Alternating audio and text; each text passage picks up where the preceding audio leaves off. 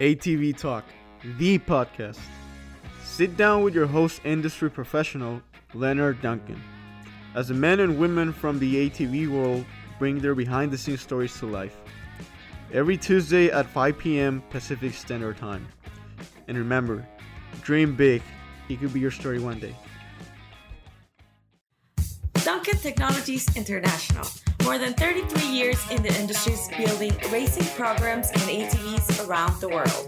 We build winners. Hi, I'm Leonard Duncan, your host of ATV Talk. Episode 5.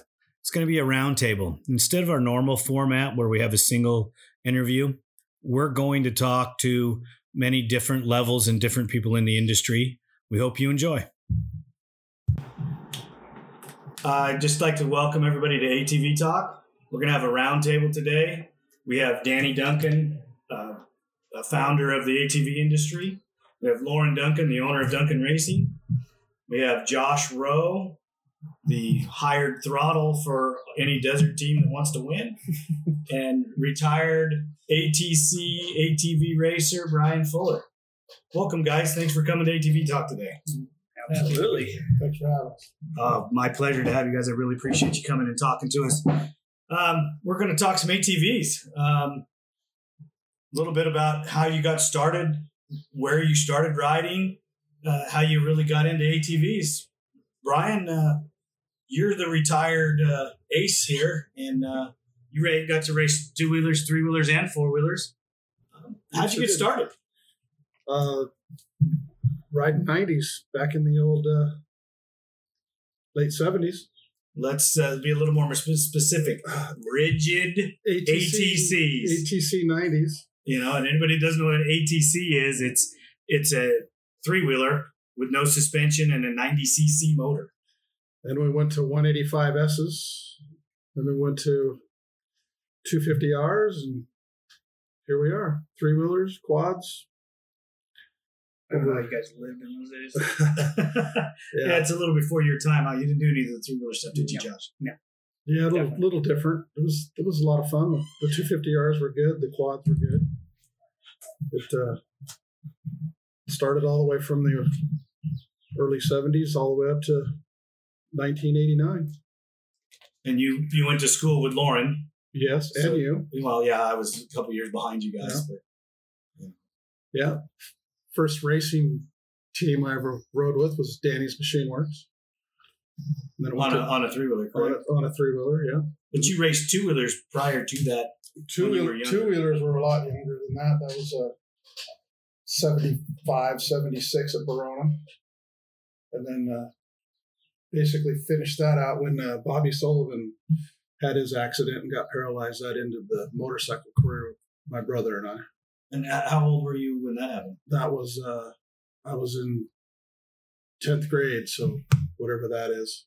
He, he, got his accident the day after Christmas in 1979. So that uh, stopped the two wheelers thing. And then I got into the three wheelers, raced those for about three or four years. And then the quads took over and raced those motocross wise for a couple of years. And then went to the District 38 Desert for year and a half, two years. And then uh, pretty much stopped consistently racing. And then uh, Lauren took me over to Holland to the Veronica Beach race a couple times. Had some fun there on some quads, and, and then uh, just did it for fun at the dunes, and that's pretty much it. So, Josh, just so that you're understanding this, ATVs were invented long before you were born. Oh, correct, correct. Yeah, Just- I got that. I got I that, just yeah. wanted to make sure that you knew that. Um, Lauren, uh, you probably have the most experience next to Dad here uh, of anybody in the ATV industry. Um, some some definite changes from the three wheeler era to the four wheeler era. Um, massive, drastic changes in, in your world there. Oh, it's just my world really hasn't changed whole much. You still got you still got to get the work done. But as society has grown and altered and changed and evolved, so has the automotive and the motorcycle and the ATV industry. You know, I remember 1969. My dad brought home the first ATC 90 from uh, Valley Motorcycle Sales. had a balloon front tire with no rim, and uh, you couldn't ride the thing. Every time you tried to turn, you wanted to put your foot down, and it was the tires had no rims. They were just balloon balls, probably what about 20 inches in diameter. And then you try to go over something and it bounced. and had an old uh, Honda use that rocker arm design 90 motor for everything. And uh, it was about as nuclear as you could get. Um, I don't think they were out a year, and my dad was already putting big bore kits in them and, and porting them and putting headers on them. And it wasn't long after that, a couple years later, he uh, the ATC 70 came out, and uh, being the intelligent guy my father was, he found that that was the best babysitter he ever had, and he got a few of those, and we just rode them to death for hours and hours and hours. I mean, I can't imagine turning my kids loose now with no supervision, but Well, we were supervised. He just was up in the shop Yeah, working, and when, we he, ran out when of the gas. when we ran out of gas, he would see that we got some gas and kept going. but it's uh, like everything. You look back and you go, "Boy, if I knew now then what I know now." You know, just uh, there was no such thing as a CNC machine. You had to build everything by hand. Just how cumbersome it was to do general machine work. You know, just the evolution of technology has just made ATVs evolve tremendously, like everything else. Know, it's uh, and you either evolve with it or you're not doing it anymore.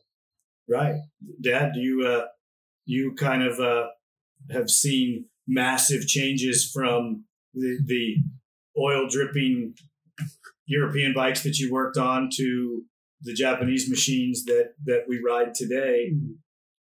Yeah, the quality of the bikes that I started on were, uh, were was not too great, and uh, the Japanese stuff uh, had electric starters, didn't leak oil, not immense amounts like uh, uh, some of the other stuff did. But uh, working on them still took the same amount of uh, time to, to do a bore job or a port job, or depending on you know what whether you're working on a twin or a little single or One big difference back in the 60s and 70s is people were not so caught up in the price. And what I mean by that, now you see tremendous amount of products made worldwide in every single thing you can think of, from construction, automotive, to ATVs, that price dictates the quality of the product. I mean, I've got some machines that we use still that were built to take apart and fix.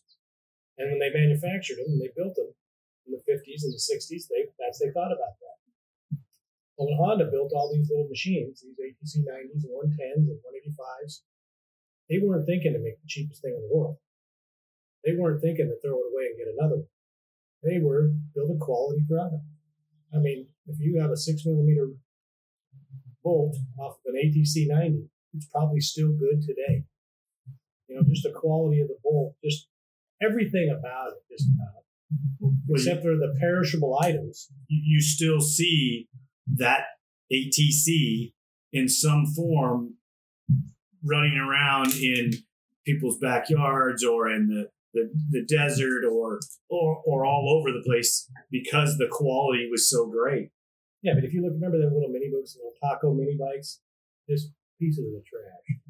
You know, they just wouldn't stay running for one day, let alone hold up for decades.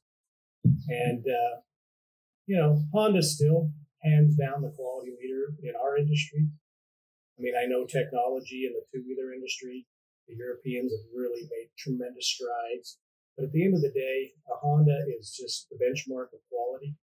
But you see a lot of other manufacturers of motorcycles, ATVs and UTVs that can't even, They can't even they haven't, they haven't figured it out. It, it's so price point for how they do it, and uh, it's it's just it's a throwaway. You run it for a season and you got to get rid of it.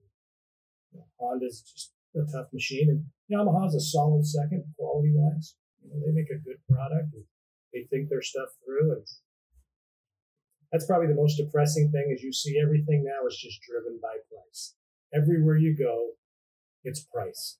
How do you do business? It's how you buy so many things in this world is not quality, not customer service, not can I fix it, not how long is it going to last, not how is it going to work. It's price. And it's it, it's it's kind of depressing to a point. Yeah, you can't you can't dwell on it because it will take you down. You know, and most people don't even think about it. But when you're in that world and you're working on those parts or you're making those parts, and can't tell you how many parts I've wanted to make, but I couldn't sell them at a price point that uh, would make it profitable. I could always find somebody out there that wants it, but not enough to sell enough to do it. Right, right. Josh, listening to uh, the, the evolution of the men that are sitting around you that have that have kind of paved the way for a portion of your career. Um, what do you think about some of the things that they got to ride back in the day? Because you've, you've seen some of those machines. You've even got to experience them in a small form, uh, maybe when you were a younger kid, because you're 30 now. So you, so you were around a little bit. Yeah, no, I mean, uh, yeah, I mean, I'm surrounded by greats of the ATV industry right now. Um, but no, yeah, to I mean, my dad seeing the, the the quads my dad rode back in the day, and and even now getting to do the 250R and Banshee photo shoots with you guys, getting to ride those. I mean, to be honest, I've ridden three, four two strokes in my life, so.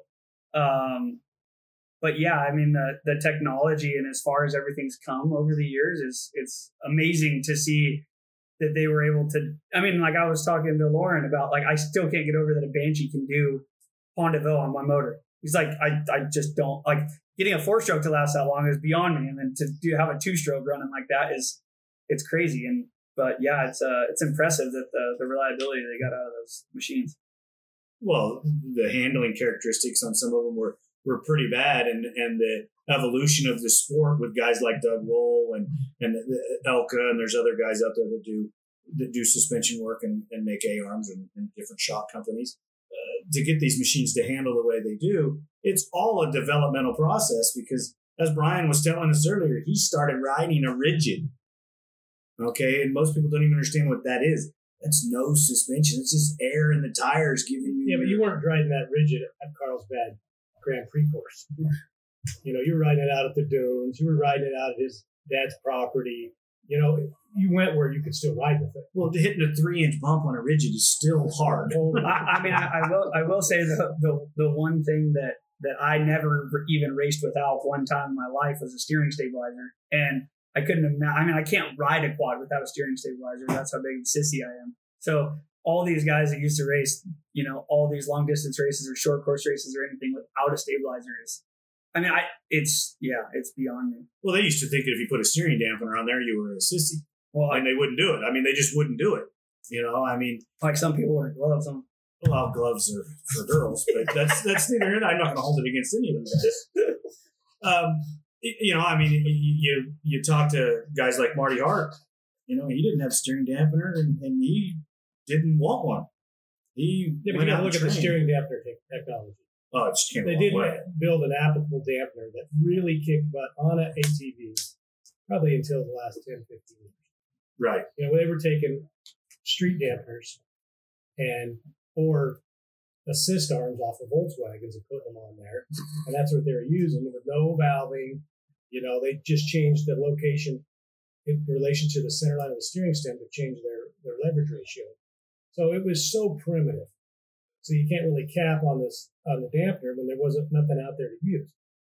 You know, same with same with AR. You know, a lot of times people race with stock ARs because there were some welders out there that could just move the wheel out, but until guys like Doug Roll got involved and changed the motion ratios and really affected the steering and made a front end that worked efficiently better, that was re-engineered, not just wider. That's when suspension really stepped to the next level. And there's people today probably the vast majority of your audience that don't have any clue what that means.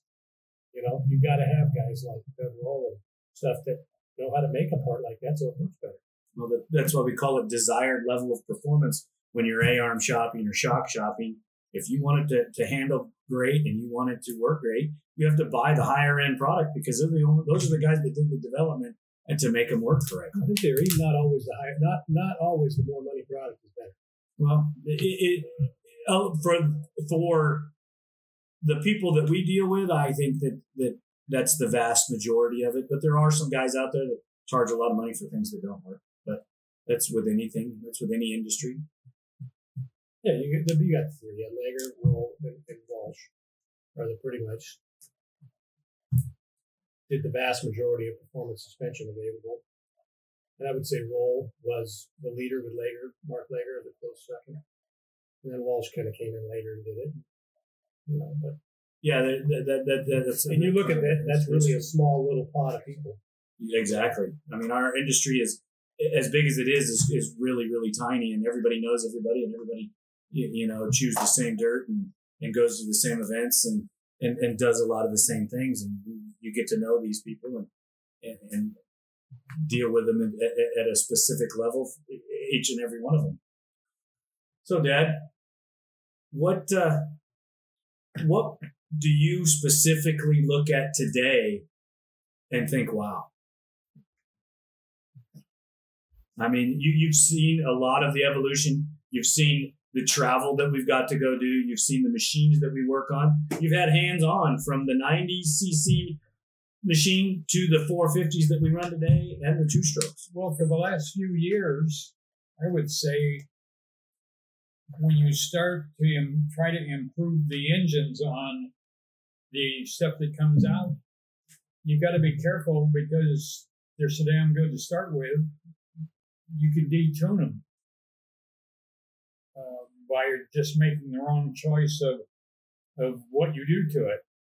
Um, the uh, years ago when uh, the two strokes kind of ruled, um, this is like Lauren was saying, the suspension wasn't good. As the suspension improved, the engines were already so damn fast that um, you couldn't ride them hard because you didn't have any suspension on you. As the suspension got better, um, then you start to need more power. But uh, uh, I don't know, you know, different. No, what I think he's trying to say is that it's just not a given that you can take a motor and make it faster. Right. Right. You know, and, and we, we probably get one every week that's worked, worked on by somebody that it's almost criminal what they do because they just have no clue and it slows it down. Right. You know, it just uh, Because it started, they, they, they think they it fixed it. it. starts good. You know, it's hard to really make things better. We did that with pipe testing sometimes. Some pipes made the bike go faster, and sometimes the pipe made the bike go slower. You don't learn it until you do it. Right. Yeah. you? That, that's everything. Uh, Brian, you um you transitioned from a three wheeler, a 250R, where you raced the nationals, uh, to a four wheeler, uh, you know, quad. Um, how big was the transition for you back then? a three wheeler was definitely harder to ride. You know, um, rode a three wheeler for years, so it kind of was natural for me once I grew into it. And once we started racing, you know, got into the. Uh, I actually had a Tri Z for 250 Tri Z for a while, and then the switched to Hondas. I think the Hondas were more adjustable and tunable. But I, I think the the quad was a lot. We called it a couch, so it was a lot easier to ride but anything at speed, you know, is trying to be competitive. The hard part, our three wheelers were very competitive for a long time. When we, when Lauren and I did the nationals, and uh, had pretty good success with that, the 250R. But I think the 250R quad just took it to a, a different level of uh, comfort. You could actually do more things to it. You know, I wasn't a big fan of the steering stabilizer on motocross, but for desert, I think you kind of need it. So there was a lot of different things that came around during that time. But I think we had really good success on the three wheeler for a long time, and then once uh, my career started winding down on the quad side, we just were doing desert stuff and District 38. When you won the championship down in District 38, you were on a 88 250R with stock suspension. from 80, what I- 87. Yeah. 80 well, 87, 88. Yeah, we'll just have the different swing arm in the rear. But yeah, it was stock. Uh, Lauren eventually put a, a motor behind it, which made it a lot better. But yeah, we won a lot of uh, a lot of desert races on that thing. But we had a lot of uh, broken frames, broken swing arms, and you know, only went through two sets of tires for the whole season, which is very rare. Unheard of. nowadays you use a new set of tires for every race. But yeah, I had a practice set of tires and a race set of tires, and pre-run on one and change them, come back the next day and race on another set. And did that for a whole season. So yeah, I think the, the quad definitely uh, changed the whole ATV industry. The, the three wheelers kind of totally went to the wayside. I think they're coming back now a little bit. Some people are doing them on some different races I've seen, but Uh, you, you see them come out of come out at works as a as a, a, a class for three wheelers. yeah, I don't know how many guys show up, but they've they've had them. I still got mine. Uh, Lauren redid it. Well, you, both of you guys redid it uh, 15 years ago. Probably got three hours on it. sitting in the garage. Sitting in the garage with a sheet on it. I tried to ride it at the desert when I took it out there once for one of my friends to ride. Thought I was going to die. definitely, uh, definitely don't know how we did what we did on three wheelers when you actually get adapted onto a quad and, and then try to go back. Yeah, see, when you ride a three wheeler, you have to pick your own lines. Three wheeler needs its own line, its own style of riding, and it takes a special rider to ride it. Where riding a four wheeler is almost like taking your brain out, put it in the helmet bag, and getting on. And a lot of the lines on a four wheeler are very similar to what you would take on a two wheeler. Yeah. And it's just a way that it saved the industry. Between the Consumer, Consumer Product Safety Commission clamping down on Honda and just stifling the growth of new three wheelers, we had to have four wheelers or we wouldn't be having this conversation. The industry would have went away. So it just opened it up for put my mom on one. Because you're just not going to tip over when she stops. You know, she's not going to put her foot down like as much. Just easier to ride. You know, it's just uh, the evolution. Kind of similar to jet skis from stand ups to sit down. Way harder to do a stand up. Takes a lot more skill. A little sportier, but the vast majority of jet ski riders aren't comfortable riding a stand up. They need a, a sit down boat. Look at what it did to the industry. Yeah, I, I mean, can't. the- I the can't ride stand up save my life. The thing that's mind, up on the one. thing that's mind boggling is like the like short course races I can see because they can kind of just burn in their own lines and they can they can make them work. But yeah, out in the desert and like when they race them down in Baja and stuff, to be able to sit in a two track and have you have on a normal motorcycle oh, you take the center line or you pick a side. You you got to have one tire in the middle and you got both on each side. So you literally got the whole trail covered. You have no way to dodge rocks, dodge anything that's coming at you. I mean, it's just crazy to. I mean, I don't even know how you would go about even navigating the trail on something like that. I mean, let alone riding in dust or even have. I mean, Well, any, there, there wasn't thousands of big trucks down there that just ruined the track either. It was a different world then, you know. So it was hard, like no doubt. right, right. But it wasn't quite like they had to go put up with today. You didn't have the UTVs ruining the track. Yeah. You didn't have all the, the, the big trucks ruining the track. I mean, they were out there, but it wasn't the same. Yeah, yeah. you're also tire. you're also talking about a time when not as many races had been ran, so some of the trails weren't as worn in. The ruts weren't as bad. So I mean, like like Lauren said, it was still bad. It wasn't populated as much, so you can move the tracks. you know. Right. But you're still going back to the time when you're still riding a 252 stroke with limited fuel on these bikes, with limited resources for communication, with limited. It's like it's nuts just thinking I about. bet you if like, you looked at the times of the, the average time of some of those Team Honda teams that raced in the desert, you'd be shocked at how fast they. I I could imagine. I my dad has told me stories of going over the summit pre-running on his 250R with a saddlebag of gas and yeah, I'll see you on the other side. Like I to this day, I'm like, if I don't have a sat phone, if I don't have my spot tracker, like yeah, I'll see you guys never. Like I'm out. technology, you know. I mean, Yeah. I, I, I think that the the fear factor for the older guys, you know, you just didn't think about those things because this is this is all we have. This is what we got. Yeah. We didn't have a cell phone to, to call our buddy and have him come pick us up at you know hit B or Yeah. I mean, you know the alternate spot. But we just have to go down there and, and figure it out. They were just getting seatbelts in cars around that time. they hadn't have a shoulder belt yet. So it's just the times. It's just, Right. uh, Yeah, I think the three wheeler had its time. I mean, it took over the dunes from the from the old Baja bugs and stuff that were running down there, the Glamis and stuff. Then the three wheelers kind of took the dunes over. I think the the berm tracks and the the three wheelers then, and then the 250Rs came out, and then the berm tracks got bigger and longer, and a lot of people learned how to ride that way. I think riding the wide open desert on a three wheeler, which I never did, would be uh, a little exciting. you would have been successful if you wanted to, because you were successful you picked a line and you were a smart racer. Yeah, I, I thought motocross on a three wheeler was was good because you you know you're usually using the, the terrain to, to help you turn, and you're using like a berm track in a sense.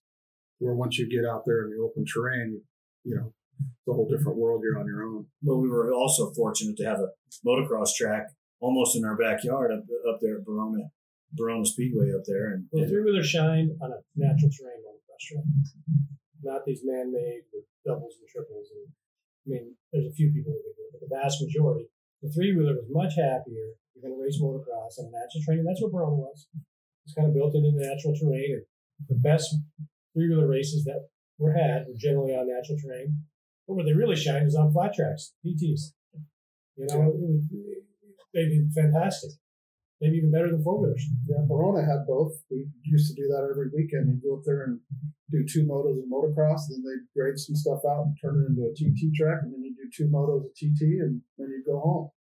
And that was those are the those are the days when there was you know quite a few t- people turning out for those. You know, had a, a couple couple hundred entries. It's actually better to watch a three wheeler national on a flat track than it is a four wheeler because a four wheeler one you just get you know the eighth place guy bang into the pile. Everybody got brave and just smashed into people. You didn't do that on three because you'd just be in the hospital. yeah, you, it had you had to drive the thing. It, it- it's kind of difference between NASCAR and IndyCar. You don't see the IndyCar guy just running into the first turn, but you see some NASCAR guys. Well, you know, I'm going to come through this more likely. Four wheelers like in a NASCAR, and three wheelers kind of like being an IndyCar, open wheeler. You know, it just it just took a different skill set, and just had have some little more finesse. Um, you guys built. Uh, I'm talking uh, to Danny and Lauren. Uh, they built an IRS uh, 250R three wheeler. That was quite the experience out in the sand dunes. Yeah, it was it wasn't a true IRS. It was a swing axle design um, that my dad and a guy named Rob Martin had done. I just kind of wrote it. It was it was excellent for traction because it would squat kind of like a Volkswagen does and press the tires on the ground. It was manageable. It would have been a little bit hard to race on a short course because it tipped. You know, you couldn't keep it stable in the front. Um, I don't know how it would have held up in the rocks and racing the desert because you still wouldn't have because the fact that when it squatted in, in You the didn't have any rocks, ground clearance. uh, everything it dug a trench because this the drive sprocket was you know in the dirt. in the dirt. I think everybody thought about it. I know Marty always wanted to do it. And then Honda did it with the 700 double X, but it must have had, there must have been some design issues way above my thought process for Honda, Suzuki, Yamaha, never really to market a sport machine like that that could do it. And that 700 was just such a pig. It could, nobody really wanted to race it. It just, it had so many other issues. Um, I think really, like, just giving it a little quick think, not enough center CG weight to make the wheels work. If not, you gotta you gotta be able like a car, truck, you know, everything's working. And, and, and you gotta have it where it'll work, but still have enough stability to turn it. Right. It just it just not everything works on everything. You- You know what I'm saying? I, I know from the experience I had on the XX doing some testing with the Craig Christie team, uh, it was a, it was a rough ride because you couldn't go through the whoops at a, at a pace that uh, you could on a straight axle bike. I thought that it was great on some of the environment or some of the terrain was was pretty awesome. But gosh, when you get it out there in the in the in the big whoops, it just didn't go through. It just it never got up on top. Polaris had one that I could rode for while. Yeah, Polaris. Uh, when Eichner switched over to Polaris, he rode uh, the first couple rounds. He won. He won the first race that Polaris ever did um, on a on an IRS bike. uh, with Josh Fredericks chasing him down on a 450R. That was Los Alamos. Yeah, that we were there. You, you and I were standing there next to each other, right? Lenny rolled around in the dirt after he won. Oh yeah, it was an exciting day. I mean, that, that was that, that was a hard fought. You know, we were five rounds in, hadn't won a race, and after you'd been on top of the on top of the box your whole career at that at that series to to be five rounds in and not even win a race, it was it was kind of a stressful thing. So you know that was a that was a big day. That was a that was a great day for uh, Doug and Polaris and you know myself. That was a cool place too. And yeah, yeah, it was an amazing place. Uh, I think they don't let us ra- ride there anymore because uh, they want monitored the trash so much that if you left trash, they just didn't invite you back. They wouldn't let you use tear offs. Yeah, because they didn't want to affect their uh, cattle. Mm-hmm. Pretty pretty big deal. Josh, uh, so you, you uh, get to sit down with with some guys that have chewed dirt that before you, and uh, and maybe you've spent some time riding and, and, and working with the with them. I know that you've raced uh, against Brian's son. Uh, Yeah, and, and you know you guys have uh, tangled bars a couple times and more than once. wow. Yeah, no, uh, no, me and Garen rode. Shoot, I mean, when I first started, me and Garen kind of first started racing pro am together and racing racing the amateur class. I mean, I remember getting beat by girls racing quad cross, you know, and you're learning to turn and jump. And uh no, I mean, it was Brian that kind of kind of kind of sparked that that that inner I, I always had this thing that I had to I mean I was the one like prepping and, and working on my bikes and and when I was racing quad cross, Brian's like he's like, dude, you gotta ride it like it's not like you don't gotta fix it.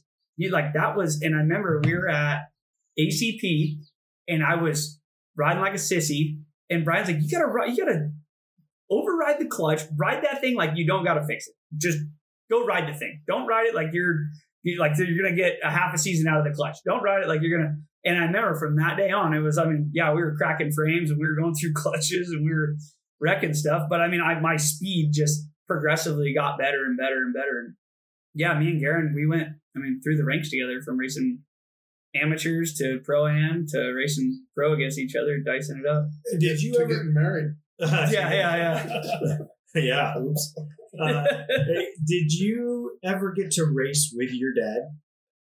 Yeah, my very first race I ever did was uh, I was 15 years old, and my dad was racing uh, Vegas to Reno, and he was teaming with my uncle. And my uncle had crashed practicing, and my dad was like, "I have nobody to race with. Like, I'm gonna have to solo it." And I remember he called my mom and was like, uh, "Jill, is it okay if uh, Josh races Vegas to Reno with me?" I remember my mom called me in the room, she's like, "Think you do it?" I'm like, honestly have no idea. I mean, my dad was racing a DS 650 at the time. I was 15 years old, all of like 110 pounds soaking wet. And I rode like, I think 100 and like 30 miles of the 600 mile race. My dad's like, I just need a break. Just give me a break. That's all I need. And, uh, but yeah, no, we raced a, a, a, ton of like little District 38 races and six hour like team races. And we did all kinds of, we've done all kinds of stuff together. Now doing the Razor. How did, how did you take it when you got faster than him? Um, it, he, there was, it was funny because my dad has always been like, we still to this day, like, I, I feel like I got to in the desert to like where I feel like I can contest with the best of them. And he still to this day will never, like, he almost being 60 years old now will tell me that he will go out and lay a faster lap time on their two, 24 hour race course than I will ever, I would ever be able to lay down on that track. And Well, it's a 10 mile course, and when you only go eight miles, you get a good lap in. that's what I was thinking. That's what I was thinking. But Love you, love you, Greg. Just I, kidding, buddy. I still, I, I see. I, I'm sure when you interview him, you'll have a great conversation with him about the same thing. Oh, he's still to this day. He will not let it like live it down. But it's but to your point, when I first started to get faster than him, he like it was every every Sunday. Me, my dad, and Travis Dillon, we would go out to Plaster City, and we had we had like a five mile loop, and we just ride that loop for hours until it got hot, and then we drive home. And that was where I started getting faster and like learning and everything. And then once I started, once I got fast enough where I caught my dad and I passed him, and we were on the drive home, and my dad had nothing but excuses about how his new quad wasn't working right, and the shocks weren't set up right, and this and that, and it's going on and on. We get out of the truck, and John's like, "Oh, dude." you got his number. And my dad was from that day on, he's been flustered. So it's good. Wow, that's that's pretty awesome. But Yeah. hey, at least you get the experience of going out and riding with your dad. You know? Yeah, yeah. He's a yeah, he's been a he's he's always I mean, he's never been like he's never ever put pressure on me, so that's kind of made it fun. He's never like, Oh, I did this we did like it was always, you know, I just all, all for fun. Like there was never a uh like stern hand on, you know, I needed to to do better. So that was that kind of made it fun. you, you know, the, in, in the olden days, they they used to hire gunslingers to to control the town or to to take care of things. In your world, you're kind of a hired throttle. How does that make you feel when the when the the teams that are trying to win the, the championships in Baja, Best in the Desert, call you and say, "Hey, we need you to to to clinch this championship. Come and ride with us." You know, how does it make you feel that, that you have all of these titles on your belt from things just being the, the guy that they anchored. They needed the anchor and you were the guy. Uh, pretty cool. I mean, uh, I mean, I'm really blessed actually because I mean, I sadly don't have a quad right now. So whenever they call for me to go ride a quad, it's awesome. I love it. So every time they give me a call and they want me to go ride two, three hundred miles, I'm I'm definitely that guy. But no, they, uh, I mean, the riding with Simmons, those the the quads that the quads that you prepped and built. I mean, we've the the last few years we've had nothing but success, and um, yeah, it was really cool of them to to to invite us onto the team and, and to, to to really show what we're made of. So it's cool to to go up against the the best out there and to be able to Well, those were the that was the first machine that you had ridden that I had prepped and Correct. built. So that so you know it'd been a while yeah for us, you know, racing in, in the same places and doing the same things for us to be on the same team.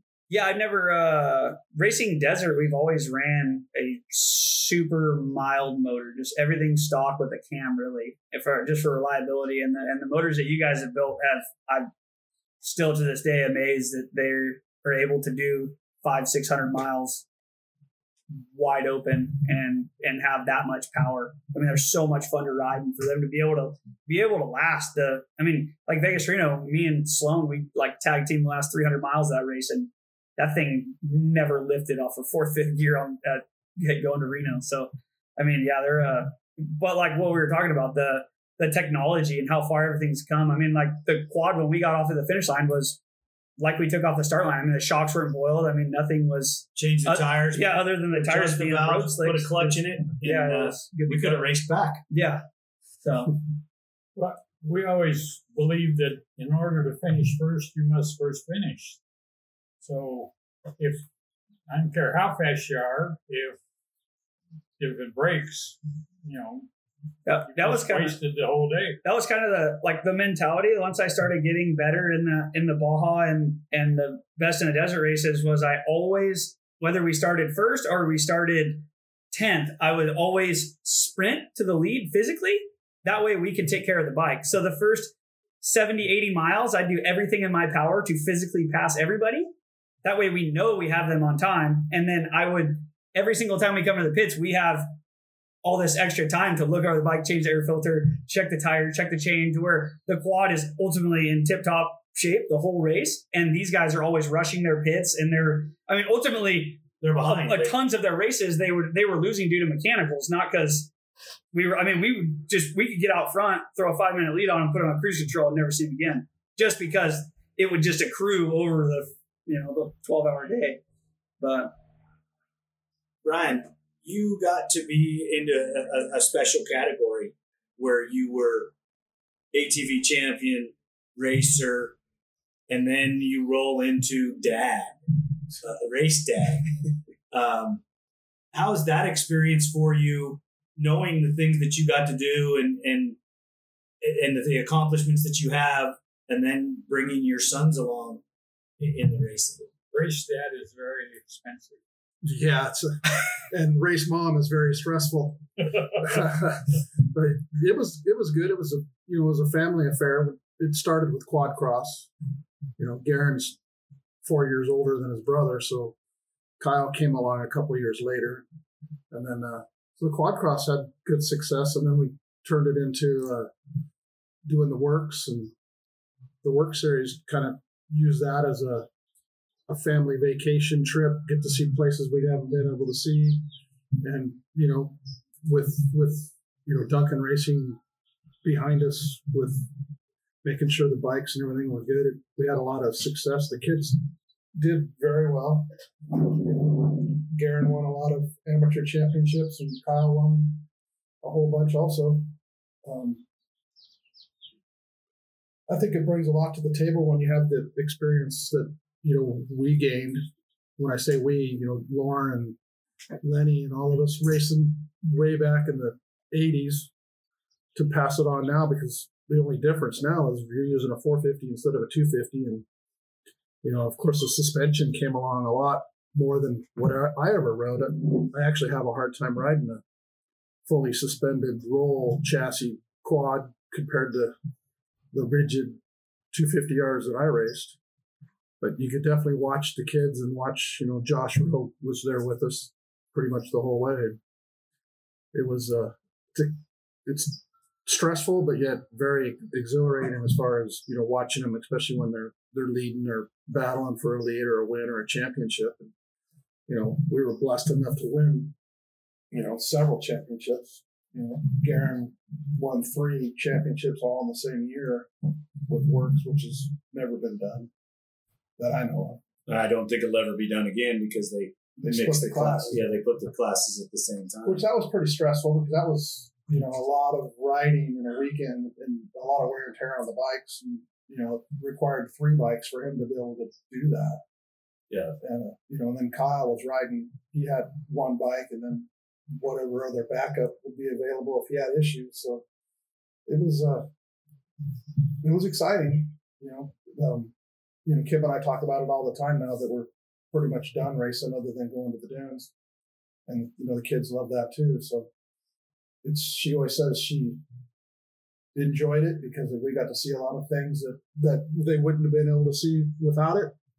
Uh, she doesn't miss the uh, you know the injuries and the you know some of the some of the, the politics that come along with it, but it definitely helped you know my kids be more sociable with people and you know working with you know racing with different kids and different people and you know, watching the really pro guys really do it, especially the motorcycle guys. And I think it gave them a lot of uh, um, life lessons, you know, not only with the traveling, but with the racing and the prepping and, you know, all the stuff that goes with it.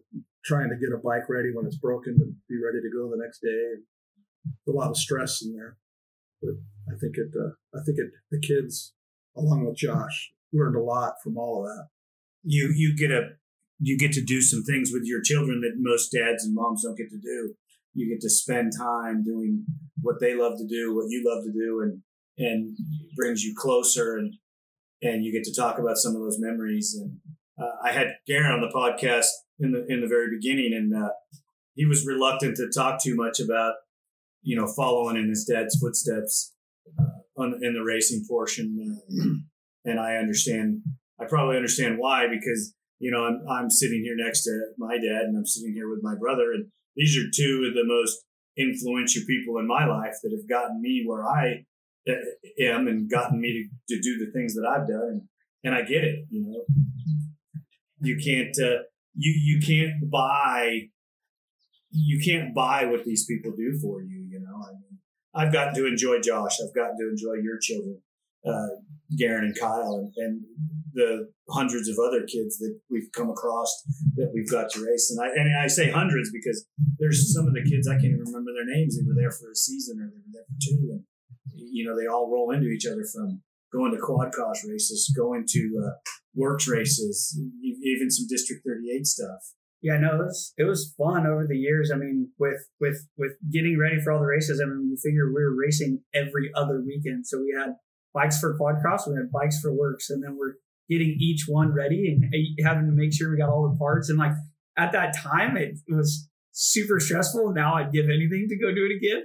But it was it was a point. I mean, we're like, like our parents literally let us live the dream. Like we were either riding, working on our quads, or we were driving to the next race. And we would go. We, I mean, we'd do our 24 hour pulls to Washington and back, and the parents would fly up, or they'd drive their motorhomes, and we'd go on whitewater riverboat gambling trips. We go to all kinds of stuff that we were, I mean, it was just, it was all, I mean, we did the racing and we took it serious, but there was also the, the fun and just enjoying what we were doing. And that was, was what kind of made the whole thing worth it. I think a lot of the racing when we did short course with Lauren, you know, a lot of things were secretive. You know, you're you're out there trying to to you know win races, and you don't want people to really know what you're doing and what you're running, and you know, and then you, you step into you know the next level, and you and then uh, you go to the desert and you go to do desert racing, and those people will give you the shirt off of your back to help you beat them. You know, then you go to go to WORCS, and it's kind of the same way. Works mm-hmm. family is actually a pretty cool group of you know couple 300 riders and racers that if you need something, there everybody will help you. So there's some races you go to where you know people won't even give you the time of day. And then you go to other places where they'll make you breakfast and you know let you use their bike if yours is broken. So there's there's two different sides to, to racing sometimes, and I found that the the more family oriented ones are don't take it they take it serious, but it's not life or death. Where you go to some of the races where you know the, the big nationals and that, there's not the personality people trying to you know everybody keeps it to themselves. I think that was the hardest thing for me to to get used to. Well, you're you're professional companies. You're out there under the big tent. You're uh, you're the big show, and I I can understand both sides of it. I've gotten to uh, be a mechanic on the nationals uh, under the direction of Lauren, uh, who ran the team for uh, the Nationals for a number of years, and you know the professional level that we were trying to maintain. And you didn't really, I didn't really ever have time to intermingle with many of the other guys. You, know, I got to to meet some of the great writers. You know, back in the day, Shane Doug Gus.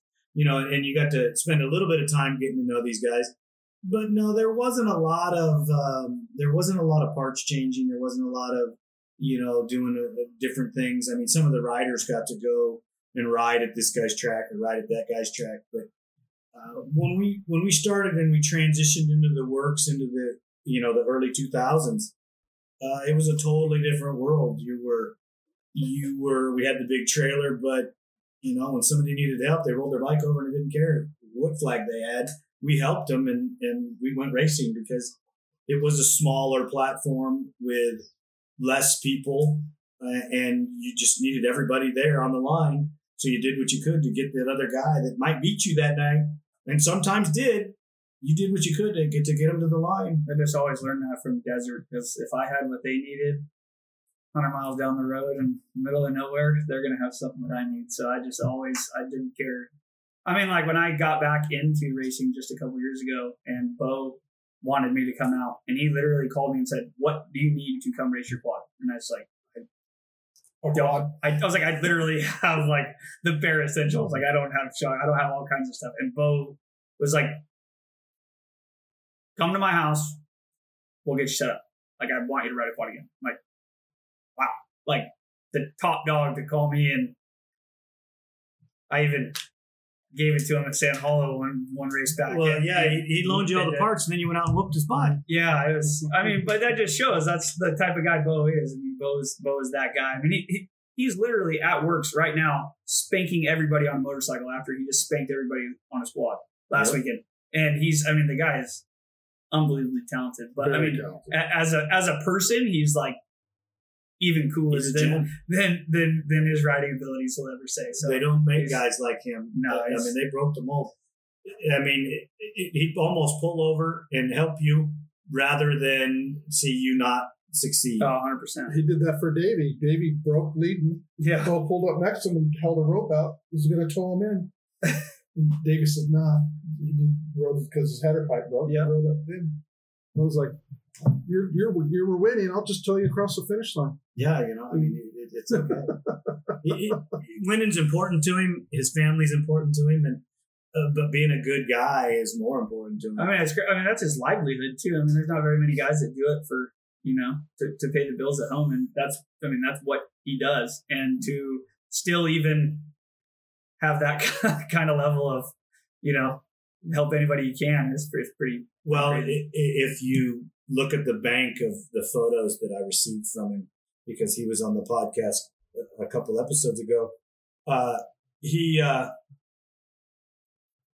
races a motorcycle, preps it, races two different classes of UTVs. Wait, wait, hang on, hang on. He races a motorcycle that he bought that is bone stock and is strictly to provide for his family. Yes. Does not put stabilizer, does not have suspension done, does not put any money into it because that would be taking money away from going towards the family. So he is showing these guys the way on a box stock motorcycle. When he told me that, I was literally, I didn't have no words. And, I was and- like, and you believe him because that's the kind of guy he is. 100%. It, 100%. And I've seen his motorcycle. I mean, it, it, Yeah. it's, it's just literally he has flex bars on it. He strapped it to the back of his wife's car to go to the race. I seen the yeah, I seen the pictures and the video that he sent me, and I'm just like, wow, that's that's crazy. he's off. That, that- tho- those are the kind of guys that that grow our sport because they reach out to that little kid and they take the time to shoot the photo and they shake that kid's hand and put him on the quad and that little kid never forgets that and that's that that rolls into a future champion in motorcycles or ATVs or even the UTVs because because Bo's in the UTV is pretty heavy and does, does quite well. Uh, You do some UTV ride driving as well. Yeah, I've uh, got the opportunity to race Wayne Matlock's Razor at the Baja 1000 in the last couple years. So it's been a pretty, pretty huge, huge uh, undertaking being a, seeing as he's like the full top dog down there in that, that class. But uh, I mean, last year we, we came and we lost by a few minutes at the, at the finish. We had a, a min- very minuscule part fail that shouldn't have failed. And, but yeah, I mean, I, I drove the first 340 miles last year and put a half an hour physically on the field in his car. So it was uh it was pretty cool to go out there and show all those guys that get big bucks to just just taking away from the ATVs for a second, Josh. Just do you get the same feel or the same uh, adrenaline rush or uh, level of enthusiasm to drive the UTV as you do riding the quad or the motorcycle? I, I love competition and racing the quad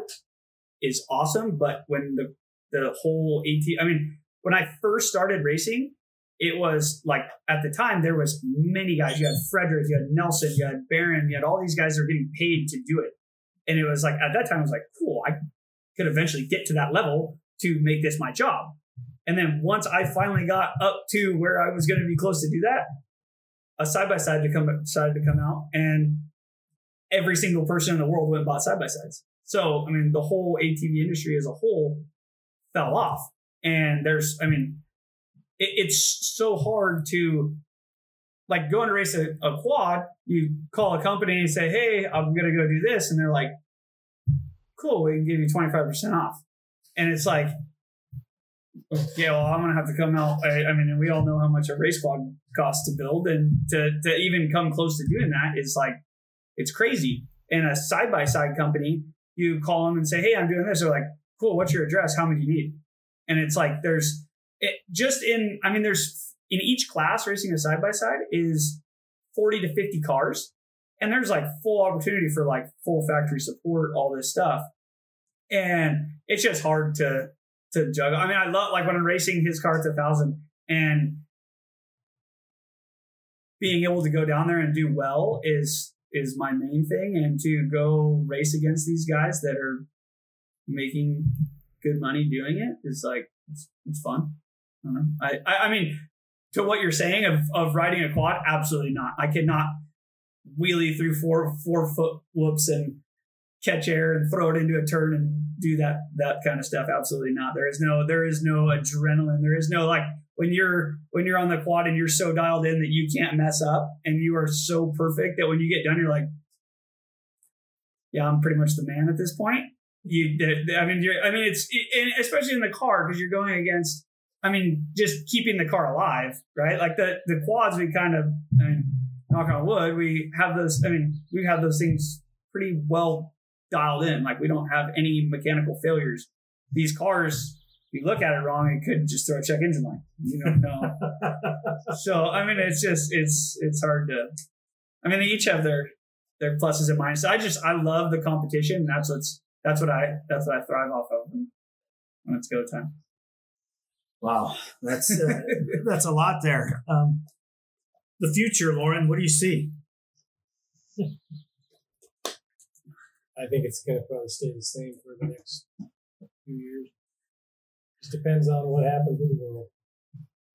But uh, I don't think you're going to see a lot of big changes. You know, I think uh, ATV industry's kind of stabilized. It's got its little niche. The vintage is kind of reared, up and it's doing well. Um, but but how many people don't do it anymore? You know, there's not a lot of companies left that uh, can sustain a focus of working on ATVs to do that. So many people have to do other things to be able to pay the bills and just work on ATVs. We're one of the few companies that can stay in business solely from working on ATVs. And UTVs is just another. Everybody in the world's trying to put their hand in that pot to get money out of it from off-road truck people to buggy people to motorcycle dealers the UTV manufacturers. It's just so saturated over there. and the evolution of the UTV is steering it towards the watercraft market. You buy a jet ski today, you don't do anything. You roll it off the showroom floor and you, you just drive it. You use it. You don't do any service. You don't wreck it. You never have to take it back to the dealer. The consumer base is just going to turn key, turn the key. It's going to have a radio. It's going to have seats. It's going to have everything it needs, and you just Well, they're bought. They're bought on the. Can I make the payment? So they want to put it all in there. Yep. Pay one payment instead of buying th- three, four quads or three, four motorcycles. They buy one UTV. The family's got it, and you know you go. I bought a tower, and there's not much to do to it. I'm not going to go racing Bob, but just to go out and have a good time. Maybe make a tire change and a couple little things, maybe some radios the vast majority of it, there's no money to spend on it. There's no motor work that needs to be done. You know, it's just, it's pretty done. And, you know, you- Kawasaki came out with a new one, and Yamaha's got some great ones. The Polaris obviously has theirs. Can-Ams. You're not buying Can-Ams and modifying. They're coming off the showroom floor. That's what people are keeping. Now They would do almost 90 miles an hour off showroom floor. You don't need to do until you crash it. The general consumer does not need to be going 90 miles It's an hour. pushing the aftermarket industry out, kind of like Harleys have done the same. You can get every trick part you need from Harleys, and the vast majority of the stuff comes from Harley or one of their companies. And the UTV manufacturers are doing the same thing. So there's not going to be a, you wouldn't start a business model to go build performance parts for UTVs. There's always going to be a few niches for people to do it, but is it going to just sustain a whole industry? Yeah, Wa- Wayne's pre-runner that he has has almost 6,000 miles on it, and it's box stock. It's, and it's bulletproof. Like, it's, it's, it's insane. Like before, it was like you couldn't drive them without the long travel, without the bigger tires, without all these things. And now, like you said, I mean, everything you literally just go, you can go down there, pick one up, and Finance. yeah, you- yeah, you, yeah, Go have a good time. yeah, go down there and zero down and have a great time. Wow. I, I know. I mean, Well, two wheelers are the same way. You buy a Yeah. Sierra 450, it's better than 98, 99.8 of the whole world off the showroom floor. it's a good bike. Good bike. It's a great. Yeah. Well, everybody they, The KTM, all of them are good bikes. You They're all yeah, and if you do do work on it, it's more because they got a hundred pound weight difference, or this guy's taller, or they want to make a specific change, and you, you don't really are, are improving on what the factories have done. Same trucks. I bought a truck the other day. It doesn't need anything. Yeah. You know, It's got a nice wheel package on it. Look It's, at your truck. You got a great truck. You bought it. There's nothing to do to it. yeah, I haven't done anything to it. I've been driving to change the oil. Yeah.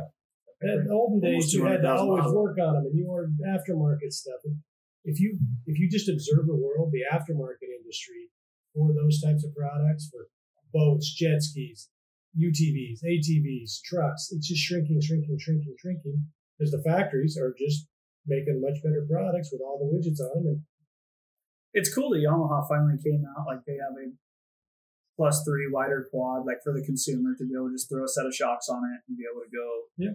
ri- ride their platform. I mean, like we know the Honda.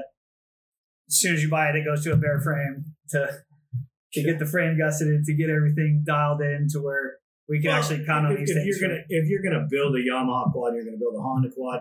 You can break them down to a frame, and, and, and there's things that you got to do to both of them to go to the pro level. To right. race in the B class, to race in the C class, to Right. race in the A class, you don't have to ne- ne- do near as much. Um, I know that the, the race dads, you know, can't let their kid go out there on anything but the coolest quad. But i- i- if you're going to evolve correctly, you need to start out with less before you go. I feel like we just, I mean, just in our years of knowledge of preventative maintenance, that's just pretty much what we've Well, yeah, always done. I mean, yeah, yeah, not just pro or amateur. I mean, just in cracking frames and Oh yeah. all You that worldwide, that's going to. You can't look at the race part to support the industry because it won't. Right. Right. You know, and, and a little bit of UTV racing, as big as as Josh says it is now. I remember going to Loretta Lynn's with a thousand uh, ATVs there. Yep. You know, but that's still that's that's nothing compared to what the real numbers are. Recreational rider, Yep. the guy riding the sand pits in Pennsylvania, you know, the guy in the trails of Canada, you know, those guys. Just, we get calls all day long from people that don't even care about racing. Don't even never even Other than- race these other- things. Yeah, other than the really? technology that we can offer them from our past racing, that's all they care about. Right. They just want the product because they're just going to go out and have a great time. And we, we've also gone to races where you had to qualify. You know, even at the amateur level, you had to qualify to get into the race. And some of the races you go to, you just have to sign up. Yeah. So it's gone both ways. Yeah, my my dad has like old VHS videos of scrolling down the start line at a District 38 race. I was, I mean, the video, it's insane how many quads wide they have sitting on the dead engine, like bomb start. And it, it was, I mean, I've never seen, even since I, my first memory of watching my dad race at District 38, I've never seen a start line that. Uh, I remember sitting on the sitting at the start of a uh, Vegas Reno, when the green flag drops at sunrise for the first motorcycle. Okay, that's six a.m. ish. It's seven thirty, and we're still haven't got to the green light to go yet. Yeah. I mean, that tells you uh, that, that that dirt bike is pretty far out there before you get there. Yeah. I want to play a little game here, guys. Uh, I'm going to start with you, uh, Danny. What was your favorite race machine? Winter Deck. Favorite? That's the favorite of all of them. huh? What did you like to race? Because I know you raced Oh. motorcycles back in the day. The race, uh, the race I, the the bike I would have liked to have was uh, something I couldn't afford. I raced the BSA and I raced Triumphs, and I raced a Montesa. I would have liked to race a Bultaco because uh, with all the work I done on my BSA, I couldn't keep up with the the Bultaco stock. So. Yes, these were machines that were built in the 50s and 60s. Brian, what was what's your uh, what's your machine machine of choice? My, my favorite machine race wise was the 200X that Mr. D built when we uh, won the amateur national at Porterville, San Jose. San Jose. Yeah, that was uh, that was an experience and a half because uh, we raced the 250 and then uh, Mr. D let us run the 200 class if I could get signed up, and we did. Yeah, and he uh, came over to me and goes, "Okay, this is the clutch. This is the brake. That's the throttle. You twist the throttle till it stops excelling. Count to two and then shift." Okay. we went out, had two restarts because kids crashed, and I think we ended up uh, winning that thing by quite a few seconds. But that was probably the the funnest because I was a big kid on a 200X. Yeah, he was down with my Ginormous. I remember I was there. and uh, yeah, I just rode the wheels off that thing and had no, and especially with the restarts. I'm like, God, these little kids are just gonna outdrive me. Man, we just rode the wheels off that thing. That was probably one of my most favorite times, you know, because it was just something I never thought we could uh, win an amateur national And on you, a 200. and, and you did it. Lauren? Oh, probably the Lobo, 250 yard Lobo with the BC 2000. And with so many years to develop the chassis with Doug, and develop that cylinder. And uh, it was the bike that Spader won the championship. And I think in the, in the year that he won it, he had a podium in every national. And uh, that bike was probably my favorite because we probably had the most blood, sweat, and tears in that thing, or the evolution to get to that. It took at least five years to refine that motor, chassis, shock. I mean, I remember Doug Roll and Mike Halleck testing for hours on shocks and suspension. And I knew that because I had to supply the riders and the motors for all the testing they wanted to do. and, they probably had 500 hours figuring that out. Do you think you'll ever recoup the cash that, that it cost No, no, no. Personally, my favorite bike to ride was my XR75. And I was racing that at Verona. I remember that. Yeah. It was, it, it was just fun to race those things. I There's there's a cult following for those machines if you look at. Even even if the seat fell off. huh? Yeah, a few times. And the gas cap. I don't remember the gas cap. I remember the seat fell off on you a couple of times.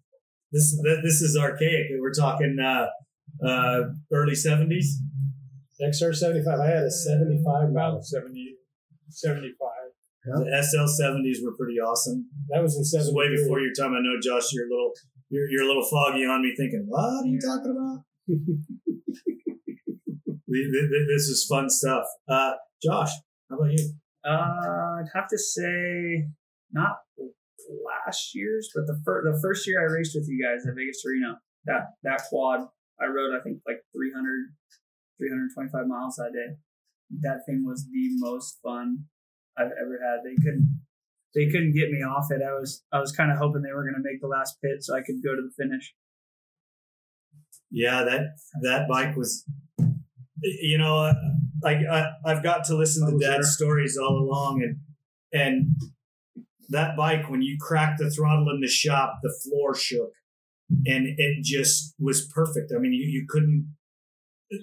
I have built a lot of machines, and I would have to say that's one of my favorites too because it was perfect. I, I actually rode I rode 100 miles of that that race. We ran a the thumb and twist throttle, and when Aaron went through a section, when they flopped the pin, they didn't put the other side in, and they got mud in the hole. So I rode 100 miles of that race on the outside of the throttle because every time I twist the throttle, the thumb would move, and it kept like my whole thumb was bloody because I would I was holding onto the outside and touching the brake with my just my index finger just so I could stop the bike because I could I mean I couldn't I didn't know what was wrong obviously I wasn't gonna stop so we are that was a good time. With that being said, you had a little uh, entertaining uh, back and forth with somebody after uh, that Vegas Reno. Oh yeah, Adam McGill was uh was at that race. He's a GNCC racer and he came up to me and he told me that his TRX 450, the, team that he came out with, would do, I believe he said 96 miles an hour. I've never heard of a TRX 450 doing that in my life. And he's like, oh no, this You must not have been on the internet.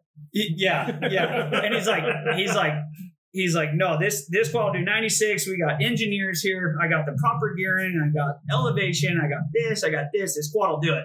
And I was like, dude, if your quad does 96 miles an hour, I don't think it's gonna make it the whole way, but I wish you the best of luck. And when we took off the start line, we took off third physically. And when I caught him going to pit two, his quad was not doing 96 miles an hour. And when I went by him, he called me on the way home and he's like, I'm not going to tell you this, but one time he's like, you can put it in your wallet. And he said, You're a badass in the desert. I've never been passed like that ever. Like you went by me and I literally couldn't even see in front of me. So I don't know what you were seeing, but he couldn't he couldn't believe it. And it was the funniest thing because he was talking so much smack to me before the race. But he's a he's a he's a good he's a good sport. It was it was cool. I mean, it's kind of kind of my my cup. I mean, compared to him, I mean, you take me out and racing racing his woods, I'd be floundering all over the self, all over myself. So it's all good. You also retired a guy that day too. Oh, I don't I don't know about that, but yeah, I He retired from ATV I- racing yeah I, that day. yeah I caught Co- I caught Cody Mitchell that day. I love Cody. I mean, Cody, Cody raced the Baja 500 in 2013 with me. He's a, he's a good guy, but yeah, no, I caught him uh, just before I caught Adam. Cody was in in Adam's dust, and I I mean I caught both of them within a quarter mile, and when I went by him, I was probably doing 30, 40 miles an hour faster than he was, and he was not about to about to push the envelope like I was that day. But it was a, it was good times. That was a that was a good day because that bike just drove away. Yeah, yeah, that was that was one of those days we passed passed the field before pit two, and Never I, I don't think we ever saw anybody again. Yeah, we just never look back. uh, in closing, gentlemen, uh, I really want to say thank you very much for your time. I know it's I know it's very valuable. I know you're all very busy uh, doing the things that you do, um, and I appreciate your your perspectives on the ATV industry. And I hope that we can do this again. Uh, I know that I'd like to get each and every one of you individually, uh, but this is a round table, and and this is what it was designed for to, to get a mix of different opinions and and uh, I really want to say thank you, and I want to say thank you to each and every one of you for your input into the ATV world and the things that you've brought us to a sport that I love and and, and enjoyed and, and made a living at, at doing. Um, you know, like I said, the, the two men that got me where I am are my father and my brother, and uh, they're both here. Josh has made my machines look incredible. Brian's got to ride a couple machines that I worked on way back when I was early in my career and uh, both of his sons have ridden machines that I've performed uh, duties on. Um, but thank you, gentlemen, for for joining ATV Talk today, and I hope you'll come back and, and visit with us. Absolutely. I will. Yes, sir. Thank you very much. Have a great day, gentlemen. The team here at ATV Talk would love your feedback. Please email us at hello at atvtalkpodcast.com. Thank you for listening. We hope you enjoyed the episode. If you did, don't forget to rate us on all available platforms and share us with your loved ones. Follow us on Instagram and Facebook for more ATV Talk news. See you next time.